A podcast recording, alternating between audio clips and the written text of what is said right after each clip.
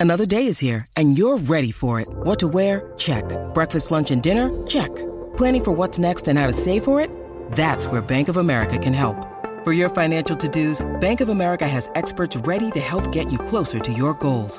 Get started at one of our local financial centers or 24-7 in our mobile banking app. Find a location near you at bankofamerica.com slash talk to us. What would you like the power to do? Mobile banking requires downloading the app and is only available for select devices. Message and data rates may apply. Bank of America and a member FDIC. Hey YA is sponsored by Book Riot's TBR. TBR is Book Riot's new subscription service offering tailored book recommendations for readers of all stripes. If you've been dreaming of a stitch fix for books, it's here. Tell TBR about your reading preferences and what you're looking for, and sit back while your bibliologist handpicks recommendations just for you. TBR offers plans to receive hardcover books in the mail or recommendations by email, so there's an option for every budget. Visit mytbr.co to sign up today. That's mytbr.co.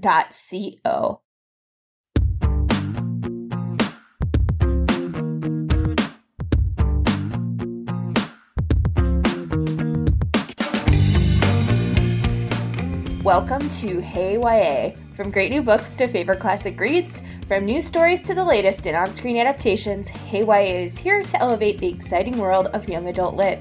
Hey YA is a Book Riot podcast hosted by me, Kelly Jensen, alongside Eric Smith, and we are recording on Thursday, November 7th, 2019.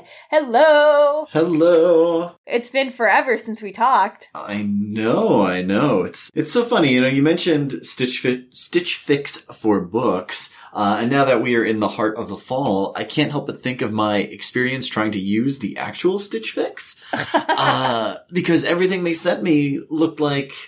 It made me look like a like a lumberjack, you know. It was all like the, the, the red plaid and like the jeans, and I'm just not good at pulling off that look. I can't do it. I I've had nothing but good luck with Stitch Fix. Yeah, I gotta give it another shot. Yeah, I mean, you just have to be like super specific and maybe send them pictures of you in the lumberjack apparel and be like, you don't want this. It's true. I think I need to like unclick the lumber sexual tag and I'll, I'll be in good shape.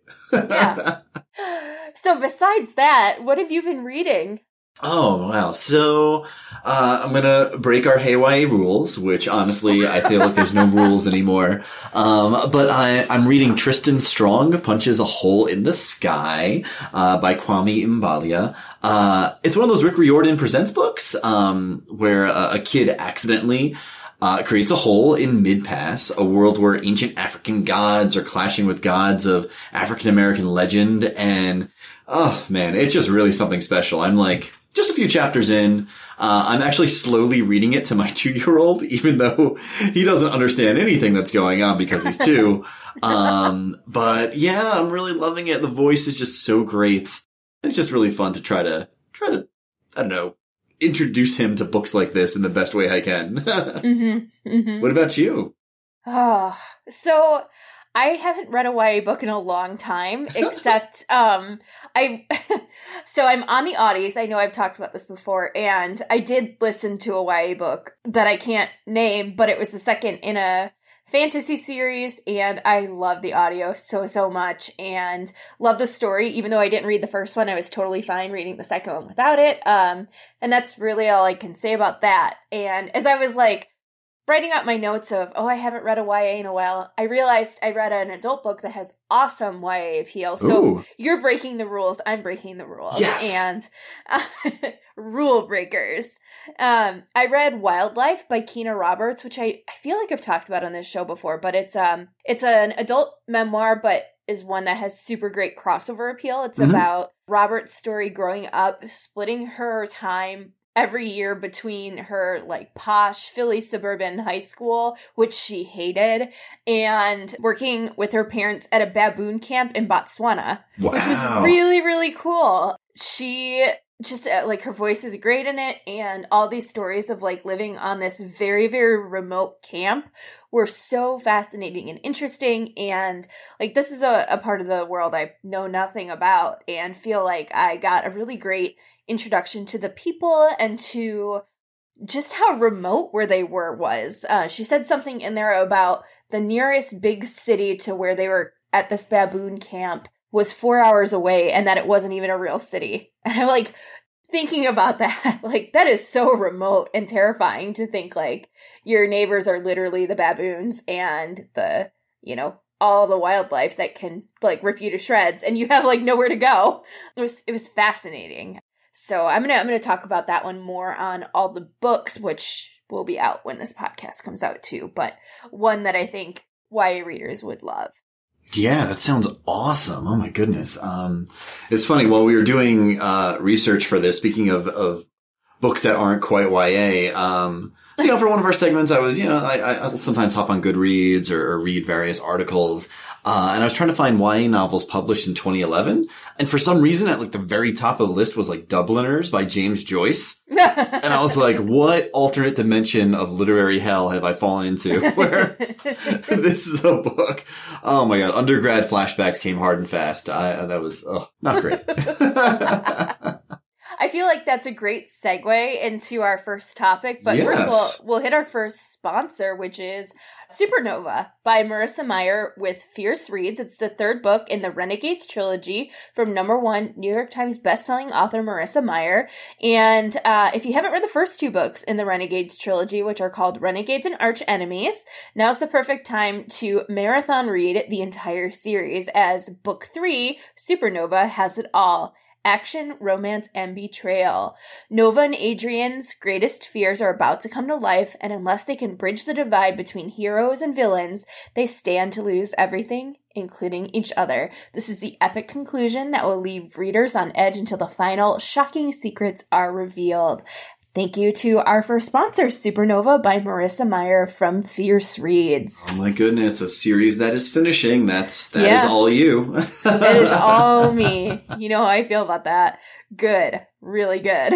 So, speaking of finishing things, and while you were doing research on books from 2011, Eric, you had to write an article uh, in the last week that, like, you and I both know you weren't super jazzed to write. Do you want to talk about it a little bit? Oh yeah, well you know I did a best YA of the decade uh, thing for Paste, um, and like you know I, I contributed my bits and pieces, but it was a it was a group effort. There were lots of people contributing to it. Um, but you know when that happens, stuff gets overlooked. You know you can't Yeah. I can't help it. Uh, so yeah, I think uh, your suggestion to do this roundup is a direct attack, but also sounds like a good idea to highlight some stuff that uh, other decade lists uh, might have missed. Yeah, and I feel like this decade of YA has been one of like real change. I mean, obviously YA's grown over the last 50 plus years since it's become its own category, but I think in the last, especially the last half decade, we've really seen representation become not just a nice part of YA, but utterly vital as it is Mhm. part of our world. And um, so it got me thinking about some of the books that came out in the earlier part of this decade, as well as some of the quieter YA that came out that is easy to have missed when it came out, and certainly easy to miss in those like best of decade roundups. And um, thought we'd highlight some that maybe we don't talk about enough or haven't seen talked about in a while and also with the preface that some of these books I haven't read since 2011 so I was like, I, as I'm thinking about it, I'm like, man, I wonder if they hold up still. I wonder if they would be looked at differently now. You know, there's a lot to think about with that. And I think that there's a lot of value in, in reading some of these books that you once really liked and seeing like, okay, how would this book look now? Were it written now or Yeah, yeah. how would it be analyzed now? So before we dive in though, before we dive in, as I was like doing my own research for this one, can we talk about how in 2010 there were so many celebrity YA novels? We had like there was a Lauren Conrad series, there was a Hilary Duff series, like Oh yeah. Yeah, yeah. And I think 2011 or no, maybe 2012 was uh wasn't 2012 when Modelland came out? oh, I think so. Yeah. Yeah. What happened? Where where are the celebrity YA boom? Is is it going to come back? Are we are we done? Um, I don't know. Because there are some y there are some celebrities out there I would read a YA novel from. Darius Rucker. Oh my goodness. Yes. Give me the Hootie and the Blowfish YA novel. They are all a bunch of teens. and they love the dolphins. Yep, that's it. oh, that was such an inside joke and makes me so happy. Listen, I just like Hootie and the Blowfish a lot, dear listeners. Uh, and a couple of, maybe two weeks ago, a Hootie and the Blowfish book was announced. Uh, in the, in the publishing world, someone sold one, and pretty much everyone in publishing sent me a link to that Hootie and the Blowfish announcement. So I wasn't the first one. You were the first, but then many, many others came, and people were just like, I'm surprised you didn't do this. I'm like, you know what? me too. let's talk about books that are published. Yes. Um, and and I'll dive in first just because my title is right here first. Um, so my first pick for this roundup is Rose Sees Red by Cecil Castellucci. And uh, Castellucci's been a staple in YA for a really, really long time. And over the last decade, she's had a few books out. And two in particular really resonated with me. The first was called First Day on Earth, which is about uh, what it's like to be alien in an alien world. And spoiler alert, that's called being human. Mhm. Um, and the second book that stood out to me was this one, uh, Rose Sees Red, which kind of gives this look at a rarely explored historical moment in global history as well as ballet. So it's uh, set in 1982 New York City, and it follows a girl named Rose who's a freshman at a performing arts high school, and she's really torn up about her quote unquote best friend Daisy being a real bully to her. Um, Yrena is her neighbor, and she's worrying about what's going to happen the next morning when she has to go back to Russia. So Yrena decides to sneak into Rose's room, and they decide that the two of them are going to have one last night on the city before everything in both of their lives changes. So, this is a book about friendship and about the ways they have their ups and downs, and it's also about what it's like to be from Russia while living in the US during the height of the Cold War. And it's about fear in both of these places and what it's like to feel as if you'll never fit in anywhere. It's a really short read. It's, I want to say it's under 200 pages. And for readers who like me dig those quote unquote one night stories, this is a really fast paced historical read and a total winner and one I'd love to see more people pick up. I'd be fascinated to see how it holds up now, particularly as our political climate with Russia has has changed over the last decade as well. Um, and that is Rose Sees Red by Cecil Castellucci. You know, it's funny. While you were talking uh, about that book, uh, I remembered her other book, uh, Tin Star, her other her other Uh-huh. book. Um, she writes about aliens a lot, and I like Mhm. it. You know, um, Yeah.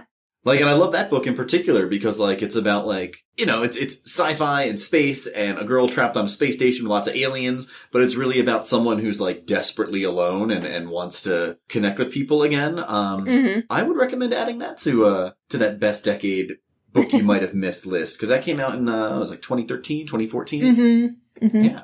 so yeah so one of the things i really like about like digging into underrated books from the last decade um is that you know again like when i do research i hop on goodreads and other websites. Uh and it's weird seeing books that are a little bit older that you know, like I know weren't really popular or didn't really blow up then, uh, and still really aren't widely talked about on, you know, social media and at events all that often, but now suddenly have like tens of thousands of reviews because that's how publishing works and books from a long time ago, uh, do well with word of mouth and people getting to know them. Um, but at the same time, I kept seeing all those reviews and like stars and wondering like, oh, maybe this book was popular and I just didn't know. So Goodreads messed with me, uh, quite a bit. So the first one I want to bring up is uh, Tracked by Jenny Martin, which came out in 2015. Uh, this book sounds familiar if you, if you read, you know, if you're a Book Riot uh, reader as well as listener. Um, it's probably because I wouldn't shut up about this book when it came out in 2015. Uh, it's this young adult duology set in this far-flung future where we're you know, humanity is settled on a bundle of planets in another solar system. Uh, and we meet a girl named Fee, who's a street racer, uh, and the daughter of a street racing legend on these, uh, planets far away. Um, but this giant corporation basically owns and controls the planets that people live on, uh, and decide to make her the new star. And she finds herself caught up in this, mi- caught up in the middle of a battle for the the system's independence from this company, uh, as well as a fight uh, for her own heart because there's a love triangle uh, that spans this little galaxy. Maybe she's in love with two boys on two different planets, and uh, I feel like this book never really got the love it deserved. It has this amazing sequel, uh, and it reads like The Fast and the Furious is like mashed up together with Star Wars, which is like, that's just everything I've ever wanted. And I highly recommend checking it out. And that is, uh, Tracked by Jenny Martin.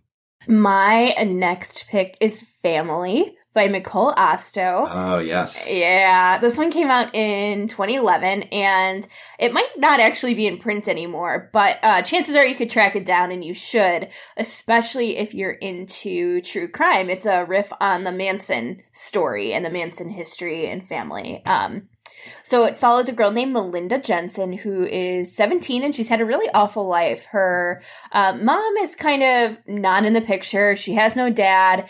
And the guy who calls himself Uncle Jack does little more than take advantage of her. So uh, she decides she's had enough and needs to leave. And she heads through the streets of San Francisco and that's where she meets Henry. Henry offers to take her in and teach her uh, what it's like to be loved hmm. and to hmm. give her this real family. Uh, place where she can feel safe. And it's the perfect setup for Mel. Uh, this is a family that seems to share everything. There are a ton of people who live together, who love each other, and seem to be taking care of each other. And every single member of this family is interested in helping fulfill Henry's lifelong dream of becoming a musician. He is, of course, helping them all out by offering them such a wonderful place to live and to love. And uh, if this is sounding a little bit like a polygamous sect, uh, that's because it is. It's what. Well, I should be fair. It's more like a cult than anything. There's no uh, marriage involved, and um, everyone's following the religion of Henry. Um, Mel, in her story, worships him, and she refuses uh, and refers to him throughout the book with a capital H, as in him, capital H. Everybody wants to make his dreams come true.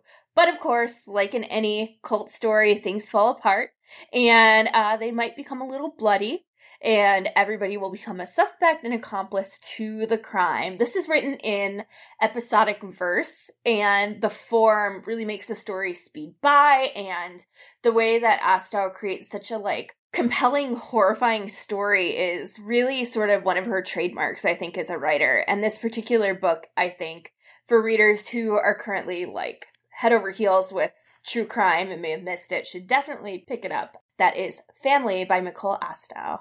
Oh yes, the Charles Manson parallels are they're they are they are very there. mm-hmm, mm-hmm.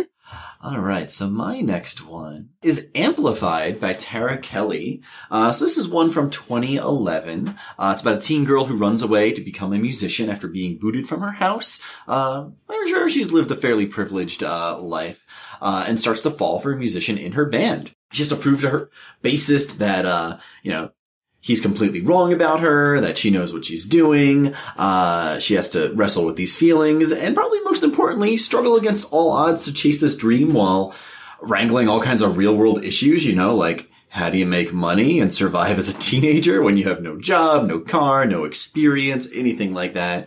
Um, it's just this really awesome, like big hearted music book. Uh, and I'm such a sucker for my, uh, for my music YA. Uh, it's an older one that I, you know, just like Tracked, I feel like didn't get as much love as it should have. Um, a sequel was published to this just a few back with, few years back with Entangled that I've been meaning to check out. Uh, and that's Amplified by Tara Kelly. I really like that one too. Me too. It's so great. And that cover, oh. Yeah. So good. One of the like rare yellow covers in YA that like stands up. Yeah. I have a little, uh, you know, I have a little a bookshelf rainbow, you know, where I have my red, orange, yellow, and like that yellow section's always really hard to find. Yeah. Uh, thank you, Tara Kelly. My next pick is The Storyteller by Antonia Michaelis, and it's translated by Miriam Debbage from German. Um, I've been thinking a lot about YA books in translation lately, and this is one that I absolutely adored when I read it and wish more readers would pick up, but I need to preface it by saying that it's dark and it's bloody and it's totally bleak. Like, this is not a happy story at all, um, which obviously means I love it. Um, yes. so, so the story follows a girl named Anna, and she's always had this really great life. Her friends always call her um, her existence as being one in a soap bubble because she's never had anything bad happen to her. And at school, she's drawn to this kid named Abel who has this nickname of the Polish peddler. And she can't stop thinking about him and um, is fascinated by how different his life is than hers. And she sort of realizes that by watching him, indeed, her existence is like a soap bubble. So Anna starts to follow Abel uh, because she's curious and also because she's found this doll that belongs to his sister. And she begins to hear him tell his sister Misha a fairy tale about a little queen, a sea dog, and a world that isn't always safe. So there's this black ship that's always hovering, and the little queen must have her diamond heart protected. And as Anna sort of begins to befriend Abel, things don't go smoothly, and neither does that fairy tale that he's been telling uh, Misha. And Anna starts to learn that Abel and his sister are really, really poor, and they don't have the sort of home life or family that she does. And he subsequently is really, really protective of his little sister and wants nothing but the best for her. Anyway, Anna still can't get enough of Abel despite this, and she begins to fall in love. Abel's past, though, uh, starts to show up, and uh, it shows up when there's this really cruel trick played on him by a classmate, and Anna's heart is really crushed, and we're led to believe that Abel is taking care of his sister because their mother has disappeared, and and indeed, like their mother has disappeared, but since Abel's not yet 18, he can't legally take care of Misha, and their entire life has been kept a secret if authorities were to get involved, they'd be separated. And Abel's entire life really revolves around protecting his sister from the horrors that he's experienced. So um, he doesn't want her gone.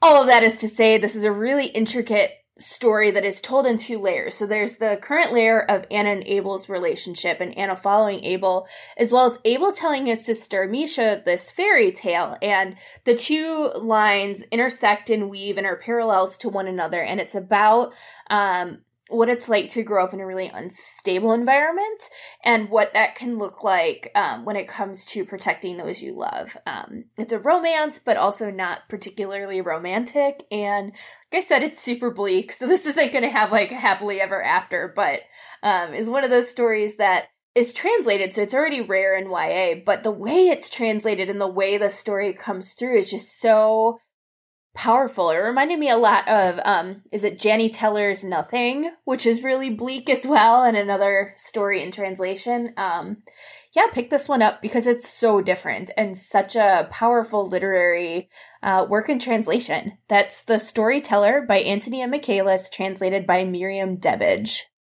So my next one is uh, Relativity by Cristin Bishara. This one came out in 2013.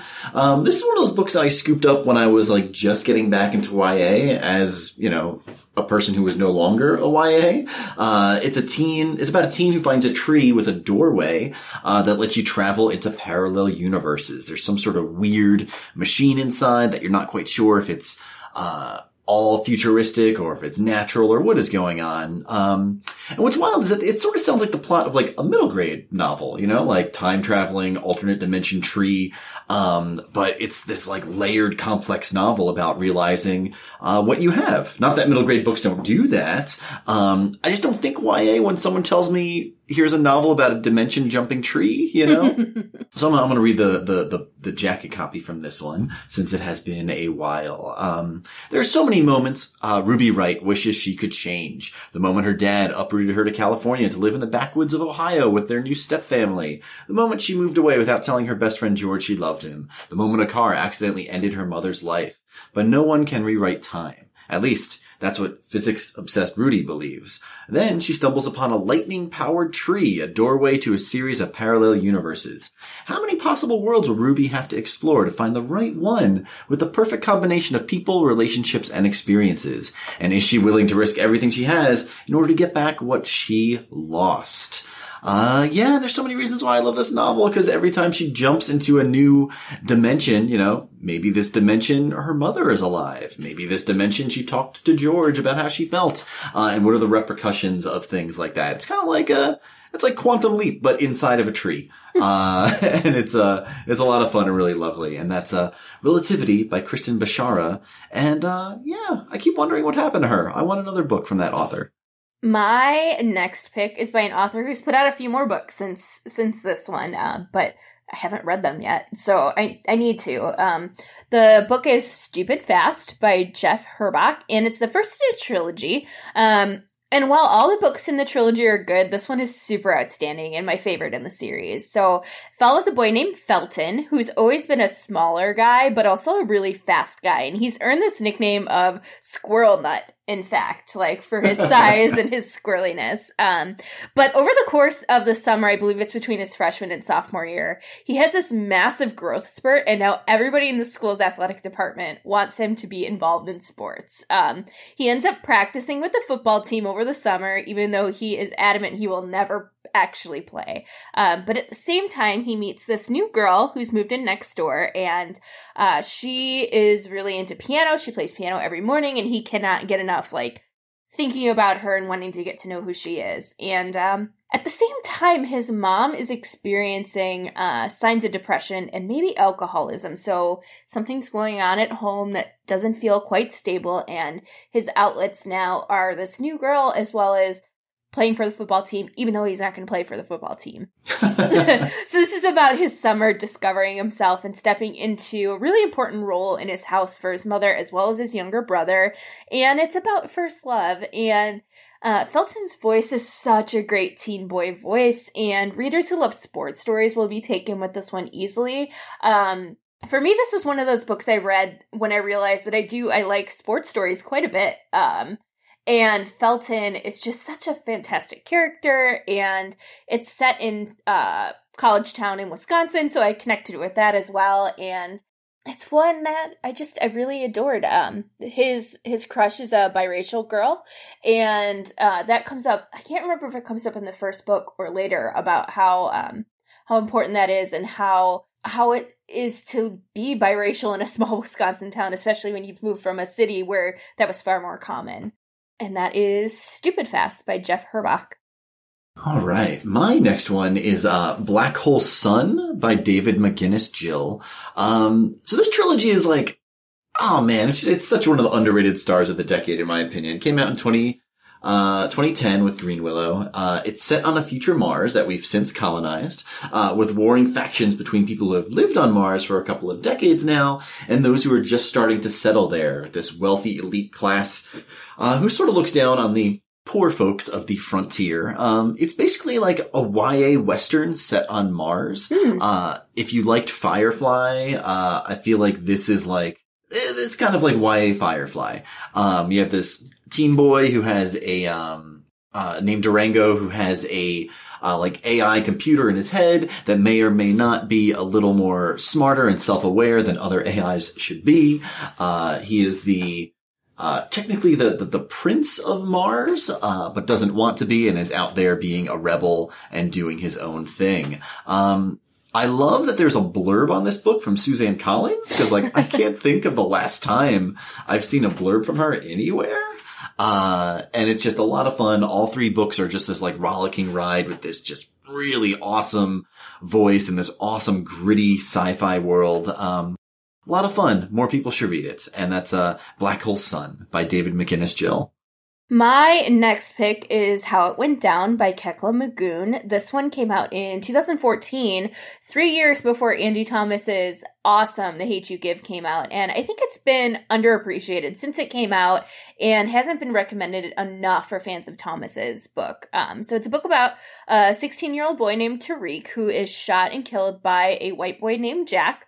Um, after Tariq dies, everyone in their town has an opinion about what happened. Um, they all saw bits and pieces, they all heard different things, and um, this is about finding out the truth behind this incident, who did what, and understanding what reality is versus perception. Um, it's told in multiple voices and it grapples with truth and racism as well as racial violence. Um, has a companion novel called Light It Up that just came out in the last couple of weeks um, and had a beautiful cover and they redid the cover of this book to go with it. So I'm hoping that the repackage and the connection to the to the companion will put this one back in the spotlight some more. Um, it's really moving, and like I said, I think it's one that hasn't been recommended enough for fans of Thomas's book, and that is How It Went Down by Kekla Magoon. All right, my next one is uh, "The Girl Who Could Silence the Wind" by Meg Medina. Uh, this one came out in 2012, so Meg Medina is like a kidlit icon. I think we can all agree on this. Um, but I, I feel like her YA debut isn't nearly screamed about as much as her other ones. Like, am I right or am I? Yeah, and you know what's funny? Yeah. I almost put this one on my list too. So yeah, it's wild. Like, you know, Yaqui Delgado's everywhere. Burn Baby Burn won lots of awards. But, uh, yeah, her first one is fantastic. And I'm just gonna dig into the jacket copy here. Um, 16 year old Sonia Ocampo was born on the night of the worst storm Tresmonts has ever seen. And when the winds mercifully stopped, an unshakable belief in the girl's protective powers began. All her life, Sonia's been asked to pray for sick mothers or missing sons as worried parents and friends press silver milagros into her hand. Sonia knows she has no special powers, but how can she disappoint those who look to her for solace? Still, her conscience is heavy, so when she gets the chance to travel to the city and work in the home of a wealthy woman, she seizes it. At first, Sonia feels freedom uh, in being trapped. Uh, she feels freedom in being treated, not not trapped, uh, like all the other girls. But when news arrives that her beloved brother disappeared while looking for work, she learns to her sorrow that she can never truly leave the past or her family behind. Uh, yeah, this is her first one. And, uh, it's funny, like for a while, I actually thought Yaqui Delgado was her first book. Um, so yeah, scoop this up if you are a Meg Medina fan and have missed out on her earlier novels. Yeah, and this one has a bit of magic throughout it too. Oh yes. Some magical realism going on. Hmm. Um, and my last pick is Juvenile Injustice by Richard Ross, and uh, I'm actually I'm going to toss his second book in there as well, which is called Girls Injustice because they go hand in hand. They're not YA books, but uh, Juvenile Injustice was an Alex Award winner, so that means it's an adult book with tremendous teen appeal, and um, both of them, I think, have really important appeal for teens as well as any reader who cares about the justice system and teens who are incarcerated.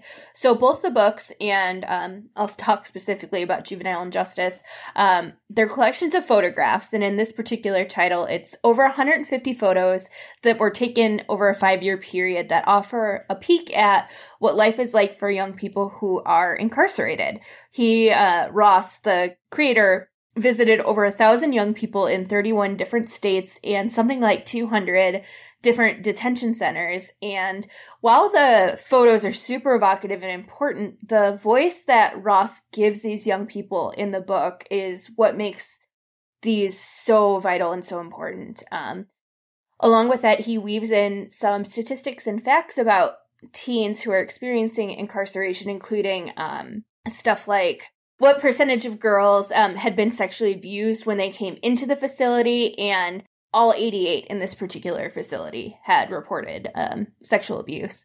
Uh, black youth were nine times as likely to be sentenced to adult prisons as white youth, and even children as young as 11 have been sentenced to life without the possibility of parole. It's uh, both these books are really, really stark and important, and I think are vital for any reading and understanding of of the justice system as well as what it's like to be a young person who is part of this system. Um, and that is the the two books are juvenile injustice by richard ross and girls injustice by richard ross Oh my goodness. Um, so let's see. My next one, and I guess my last one is uh, "Hit" by Delilah Dawson. This came out in uh, in 2015. Uh, it's set in a world where the U.S. is out of debt. Hooray!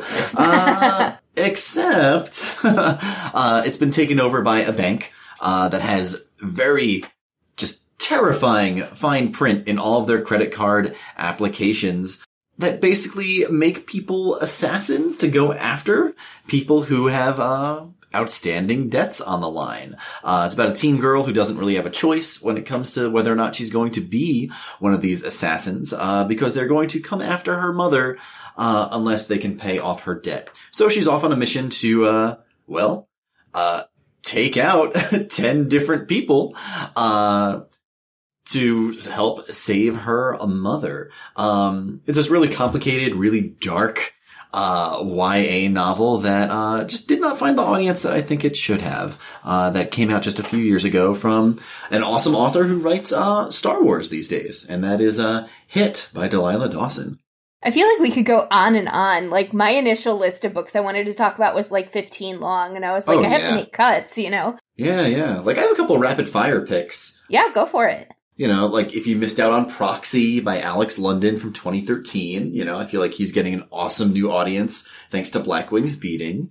Uh, Blood and Salt by Kim Liggett, which came out in 2015 is it's my favorite YA horror novel ever. Uh, and now Kim is a giant New York Times bestseller thanks to the Grace Year.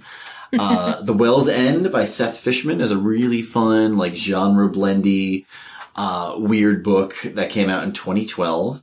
Uh, and then Something Strange and Deadly by Susan Dennard, which I've talked about a few times, uh, came out in 2012. And she's been very open about the fact that, like, it's not the kind of book that took off, uh, the way her, her newer series has. Uh, so if you missed out on that genre blend, uh, that one's a lot of fun. And I don't know, I feel like if anyone has, like, books that they loved that came out over the past 10 years, like, give us a shout. You know, maybe we can mention a couple in our, in our talks. Yeah, for sure. You could always email us or send us messages on social media. We're pretty responsive, I think. Yeah, I think so. Do you want to do you want to hit our second sponsor before we go into our next topic? I do. So our next sponsor is Rebel by Marie Lu with Fierce Reads. Uh, the fourth and final book in a blockbuster best-selling series. The Legend series has sold over 3 million copies and is published in over 30 countries. Oh my god. Uh, fans have been hoping, asking, waiting for another Legend book. And now it's finally here. Marie never planned to write another book, but an idea wouldn't let her go and she knew there was one more story to tell. Marie returns to the world of her best-selling, most beloved series uh, in Rebel, which reunites us with our favorite characters on a totally unexpected, thrilling adventure. Recent praise for Rebel includes an epic romantic saga, as told by Entertainment Weekly, uh, and that Rebel is a masterful feat written by a powerhouse author. Marie Lu is magic. Uh, Tahereh Mafi, best-selling author of the Shatter Me series. All right. So for our next topic, we are going to dig into some recommended reads for Native American Heritage Month, which um Yay! yeah, let's let's talk about that first. Um as we were going back and forth about what to talk about on the show, I was like, "Oh, we could do this," and I threw it on the agenda, and then Eric was like, "I don't know if I have anything," and um, And that's bad. yeah, yeah. Well, and also, it's also real because there's so few. Um, it's it's gotten better, but there's so few, and I think maybe what's more challenging is how few are like packaged that way. You know, like there's not enough talk about native lit. There are certainly leaders who are talking about it, but I think like on the whole in the YA world, it's not as much a focus as it should be. Yeah, no, I agree. Uh, it, it was, I was trying to research and having a hard time and I was asking for help. Yeah, and and also we were talking like we wanted to make sure that we hit on uh, tribal enrollments as well, and sometimes that was a little challenging to to track down. And um, I I guess this is one of those calls where we say like we want to see more of this, and also like listening to some of the leaders in the field. Uh, I'm going to talk about one of Cynthia Leitich Smith's books, but she has been a tremendous resource on native YA lit for like decades, I believe, at this. And her her resources on her website were super helpful in um, helping helping flesh out our recommendations. So since I brought her up, my first pick is Hearts Unbroken by Cynthia Leitich Smith, and she is uh, Muskogee Nation. And I believe actually Amanda talked about this book on the last episode, but I'm going to include it because I dig it. I think it's an underrated gem in recent contemporary YA and also in activism themed YA. So the book follows a girl named Lou as she navigates her uh, work as a reporter on her school's newspaper and her school's dealing with rampant racism in um, suburban Kansas. So, when the school play is being cast as inclusively as possible, a bunch of local parents start to speak out against this quote unquote reverse racism. And this impacts Lou personally, not just because of her work on the paper and her desire to report it, but also because her younger brother has been cast in one of the roles for The Wizard of Oz. So, the book explores student journalism as well as racism and the ways that those two things weave together. It touches a bit on uh, Native history and culture and how it's been eviscerated in American history. And more really digs into creators who are problematic and how it's possible, if it's possible, to navigate the love of art with knowledge of a creator's horrific history. So in this case, it, it digs into The Wizard of Oz and what a complicated character uh, L. Frank Baum was and, and all of the terrible things he has said regarding genocide. Uh, the thing I loved most about this book is that Lou the main character is is complicated. She's a little self-righteous and it makes perfect sense why she's this way. She has just got to work harder, fight longer and speak more bluntly in order to be seen and heard and she's really really proud of her heritage but knows that also a stumbling block for many including her ex-boyfriend. But when Lou goes to tell the current boy she's dating about her own Muskogee background, she does so in a way that is um, racist against Arab Americans, which is what her boyfriend is. Um, and it's not until someone else explains this to her that she has this aha moment about how um, oppression isn't really a comparison game. It's awful no matter where it is or how it happens. And it also gives her this opportunity to understand how she talks about her own native experiences and how she can choose to share them with people like her boyfriend. I love this book. Um, I love that throughout Lou and her brother practice Muskogee, and there's a short reference in the back of the book for readers who want to learn more about the language. And um, the author's note too is really worth reading. Um, that is Hearts Unbroken by Cynthia Leitich Smith. Oh my goodness, I'm about to fall down a Wikipedia hole about L. Frank Baum, and it it does it does not look great. Wow, I did not know. All right, well, I learned something today. All right, so my next pick is uh, Code Talker by Joseph Bruchac. Uh, he's enrolled in the Abenaki tribe.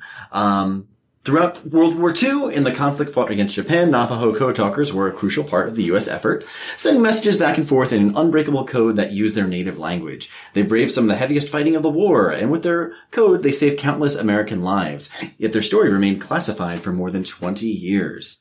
Uh, Joseph Bruchac brings their stories to life for young adults through the riveting fictional tale of Ned Begay, uh, a 16-year-old Navajo boy who becomes a code talker. His grueling journey is eye-opening and inspiring. This deeply affecting novel honors all those young men like Ned who dared to serve and honors the culture and language of the Navajo Indians. And that is uh, Code Talker.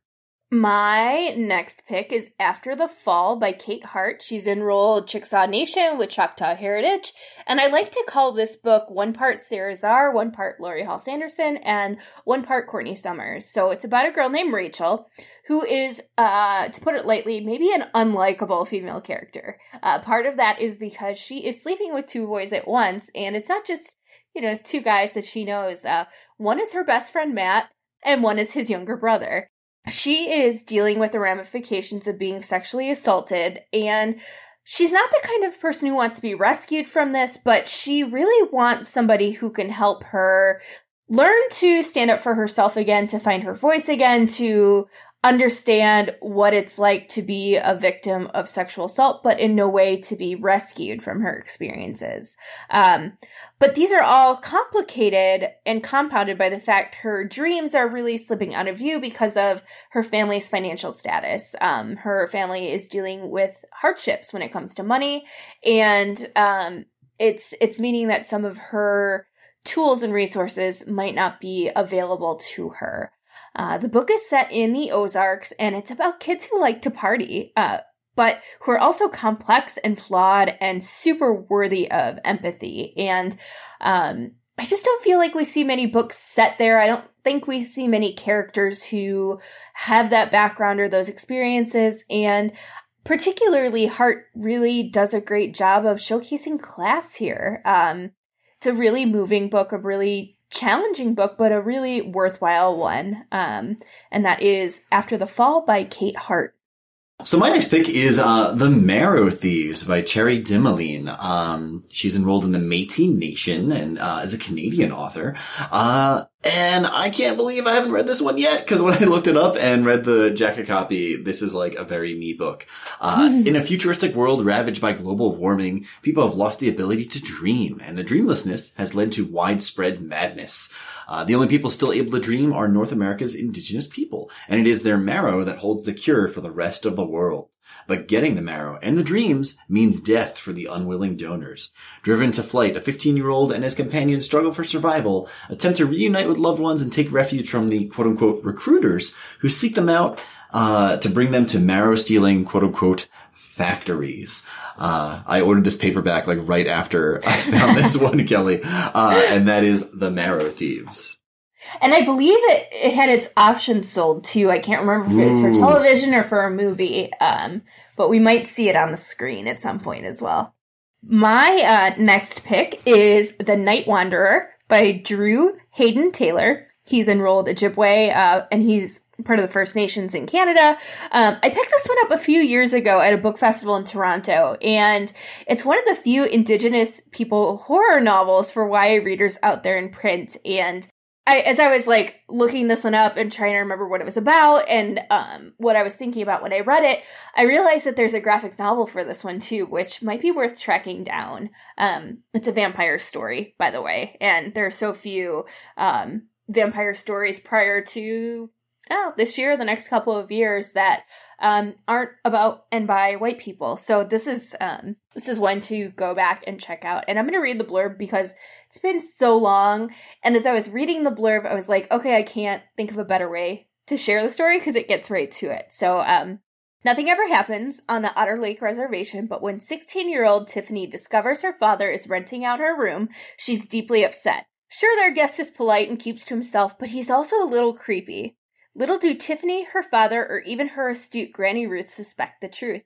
The mysterious Pierre Laurent is actually a vampire returning to his tribal home after centuries spent in Europe. But Tiffany has other things on her mind. Her new boyfriend is acting weird, disputes with her father are escalating, and her estranged mother is starting a new life with somebody else. Fed up and heartsick, Tiffany threatens drastic measures and flees into the bush. There, in the midnight woods, a chilling encounter with Laurent changes everything for both of them. It's a mesmerizing blend of gothic thriller and modern coming of age novel. The Night Wanderer is unlike any other vampire story. And indeed, it, it, it was. It was very unique and fresh and super engaging. And that is The Night Wanderer by Drew Hayden Taylor. Oh, that sounds awesome. Do you have another one? Oh no, that is that is it for me. I was like, you got silent. Are you gonna? Are you like just sitting with it? Or are you gonna like pop it in?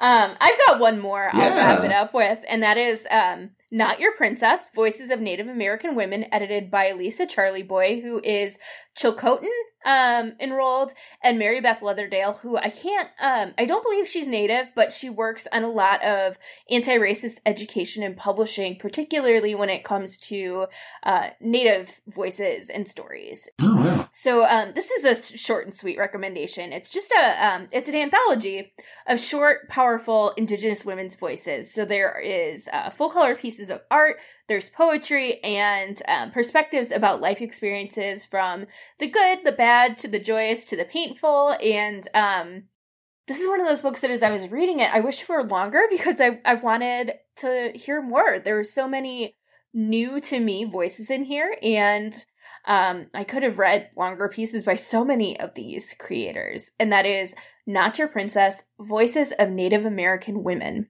All right, some good recommendations. Yeah. So uh so I think that's our show. Thanks y'all for tuning in this week. If you have feedback, you can leave it on Apple Podcasts. That lets us know how we're doing and it helps other people find us. Shout out to the librarian who came up to me at uh YALSA's symposium last week and said hi. Um that was fun. I always love it when that happens and then I think people know me from the podcast better than they know my books. Um you can follow me Kelly Jensen on Instagram as Hey Kelly Jensen and you can follow Eric Smith on Twitter and on Instagram as Eric Smith Rocks and we'll talk to you again in 2 weeks. Bye. Bye.